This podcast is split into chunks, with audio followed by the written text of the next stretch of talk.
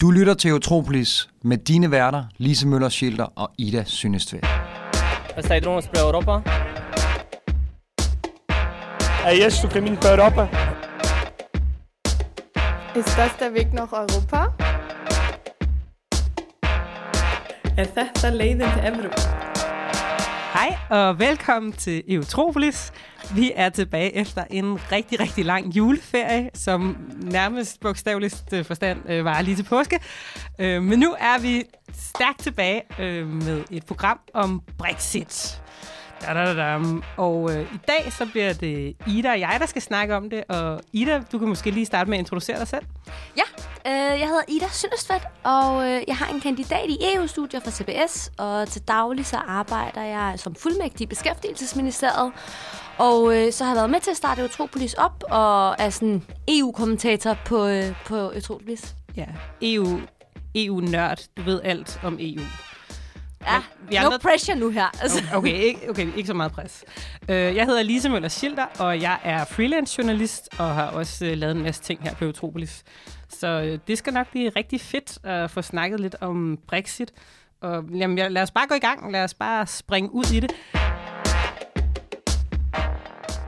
Til at starte med, så er der jo lavet den her vanvittige aftale, som bare er helt out of character for EU. Øhm, og det kan være, at vi lige skal snakke om, sådan, hvad indeholder den her aftale, fordi det, man kan jo godt blive lidt rundt på gulvet, når man sådan, øh, skal sætte sig ind i sådan nogle ting. Ja, øh, jamen altså, der er flere elementer i den her aftale, kan man sige. Men noget af det, som har været rigtig debatteret, det er det her med velfærdsydelser øhm, og øh, andre øh, udenlandske arbejdstagers ret til, til velfærdsydelser øh, i, i andre EU-lande. Altså at for eksempel, når, når en dansker eller en polak øh, arbejder i, øh, i Storbritannien, jamen så har de jo ret til, øh, til, til britiske velfærdsydelser, og det har der jo været ret meget debat om. Det er også en problemstilling, vi, vi kender herhjemmefra. Så, altså englænder, englænder og britterne generelt, de er ikke så vilde med, at der kommer en hel masse andre mennesker fra EU og, og arbejder hos dem, tydeligvis. Eller, altså, det må vel være derfor.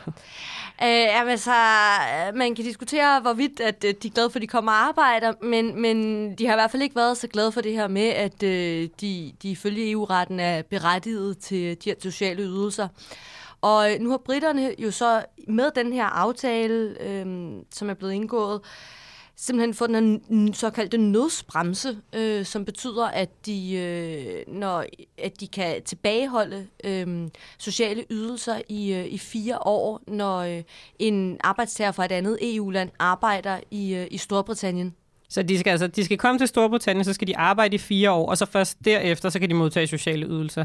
Lige præcis. Øhm, Det er alligevel rimelig lang tid, var. Det lyder sådan lidt mærkeligt med det der nødbremse. Sådan, hvad er det egentlig, de bremser? Altså, sådan, det kan jeg ikke helt forstå. Ja, det, det, det lyder lidt voldsomt, øhm, og jeg tror altså, øh, det er nok også lidt uvist, altså hvor meget det her, der er rent politisk diskussion øhm, og, og en storm i et glas vand, og hvor meget af det, der er et økonomisk problem fra, fra Storbritannien, ikke? Altså, ja, der, der tror jeg, at, at vi er i den lille ende.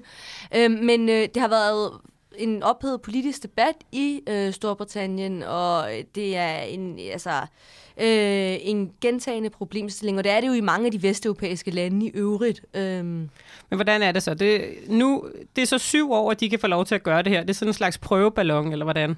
Hvis de bliver enige om at stemme for, den her, for at blive EU. Ja, altså øh, hvis, øh, hvis britterne stemmer for at blive i EU, og den afstemning kommer vi tilbage til her lidt senere, øhm, så, øh, så kan de køre med den her ordning, hvor de tilbageholder øh, øh, sociale ydelser øh, til, til vandrende arbejdstagere i, øh, i fire år, i syv år, de næste syv år. Ja. Øhm, så, øh, så det bliver jo ret spændende. Øhm, men, men denne her øh, nødbremse-aftale, øh, aftale, den gælder så kun Storbritannien, hvor for eksempel den del af aftalen, der handler om børnepenge, jo også øh, kan gælde andre lande, hvis andre lande vil gøre brug af den. Ja, og det var det, som Lars Løkke han var helt op at ringe over, at øh, det er simpelthen så fantastisk med, med den her, de kalder det, indeks- indeksering af Yes. børnepenge. Og hvad er det, hvad, hvordan er det lige, det fungerer? Øhm, jamen, det er jo sådan, at, øh, at øh, når, når der kommer vandrende arbejdstagere til, til et EU-land, øh, for eksempel øh, de romanere og polakker, der arbejder i Danmark eller Storbritannien, de har jo ret til, til børnepenge, også hvis deres børn bor i øh, også hvis deres børn bor hjemme i, øh, i Polen eller Rumænien, og de må også gerne sende de her børnepenge hjem, altså til børn. Ikke? Øhm, og det har der så været ret meget debat om, og det har der været ret stor utilfredshed med i, i, i flere af de her vesteuropæiske lande. Så nu er det blevet sådan, man kan indeksere den til det polske eller romanske niveau, øh, eller det land, øh, som, som øh, arbejdstageren nu kommer fra. Og det, så vidt jeg også har læst mig frem til, så var man også ret glad for at det i Tyskland, og de har jo også øh, vildt meget indvandrende arbejdskraft. Så man kan sige, at det er vel, det er vel de, de rigeste lande, der er glade for det, og de fattigste lande, der synes, det er noget lort.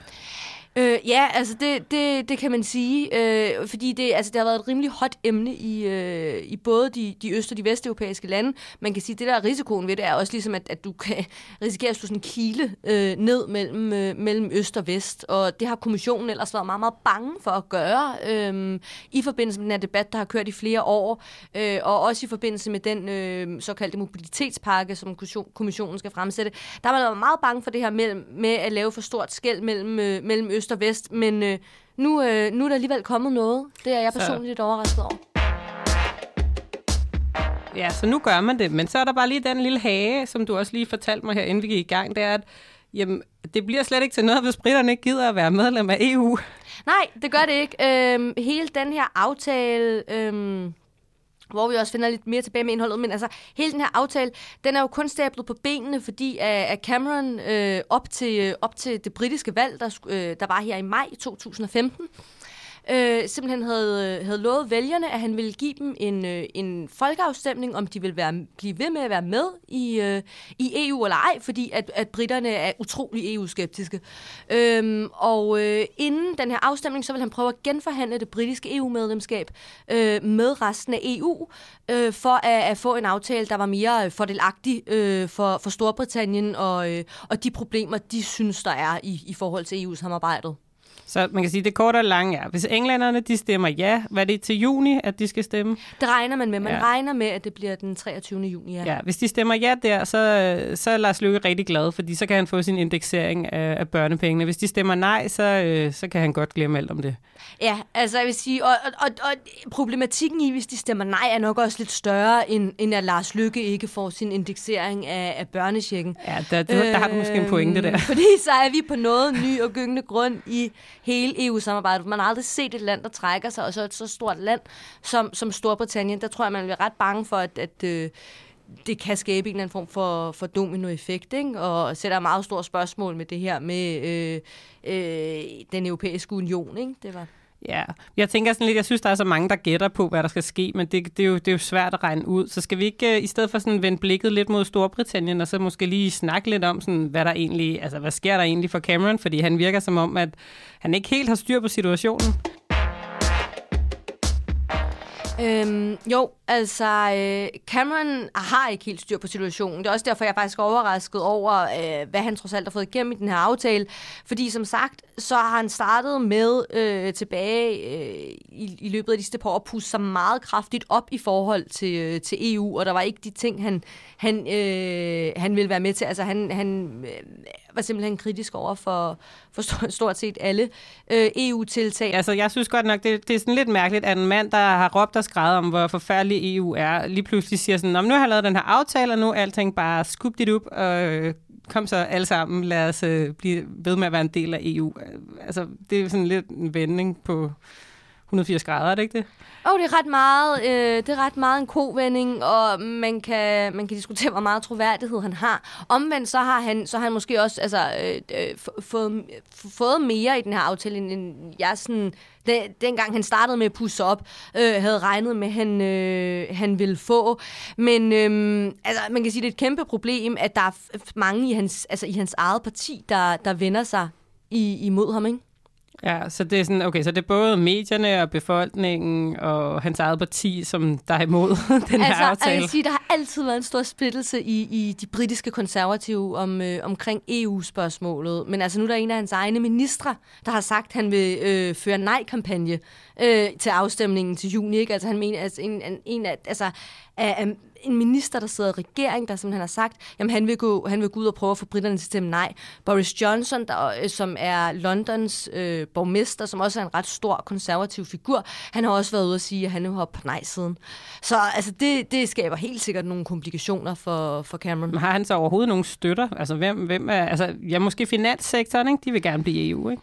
Øh, jo, altså en, en, en, del, en del af, af øh, den, den britiske industri, britiske erhvervsliv, øh, vil, vil gerne blive og vil gerne øh, være sikre på at få de fordele, der er i det indre marked. Øh, så dem, så er der jo, så er der jo Ryan øh, som øh, om nogen også var meget omdiskuteret i Danmark, men der har, har chefen for Ryan simpelthen været ude at sige, de vil sørge for at føre ja-kampagne for, at britterne skulle, øh, skulle blive i EU, også på grund af markedsfordelene. Ja, markedsfordelene, det er sådan noget med, at man kan få sådan nogle stakkels østarbejdere til at arbejde for virkelig dårlige lønninger. Men det, ja. Ej, ej, fordi så skal de jo også, altså, altså, altså nu kan man jo så trods alt uh, skyde, skyde det med, at de skal have velfærdsydelser lidt, men, uh, men altså, der er den diskussion, men det er, jo også, det er jo også fordi en rigtig, rigtig stor del af britisk eksport, det går til de andre EU-lande. Det er jo, uh, ja, det er så, så, så, så det er der, der er en helt klar fordel for, for, uh, for britisk erhvervsliv. Ja, men altså man kan godt sige, at han er kravlet lidt op i et træ, ikke? Altså sådan, wow. det, altså hvis, når man lige kigger på, hvad der sker i dansk politik lige nu, ikke, hvor de også øh, kravler lidt op i et træ, så må man da sige, at øh, der er en tendens øh, ved at være lidt bombastisk. Jeg tænker sådan, øh, har han fået det, som han gerne ville have? Altså som han sagde, han kunne få? Nej, ikke helt. Altså, han, han har fået, hvad kan man sige, noget på de punkter. Generelt har han fået noget på de punkter, han gerne vil have. Men han havde bedt om mere. Altså for eksempel denne her, øh, den her nødbremseaftale, som skal gælde øh, i syv år, den vil han have haft i 13 år. For 13 år? 13 år, yes. 13 år for eksempel, og, og ligeledes på de andre områder, øh, så vil han gerne have haft mere. Øhm, men, øhm, men han har, altså, han har trods alt fået noget, så det er sådan...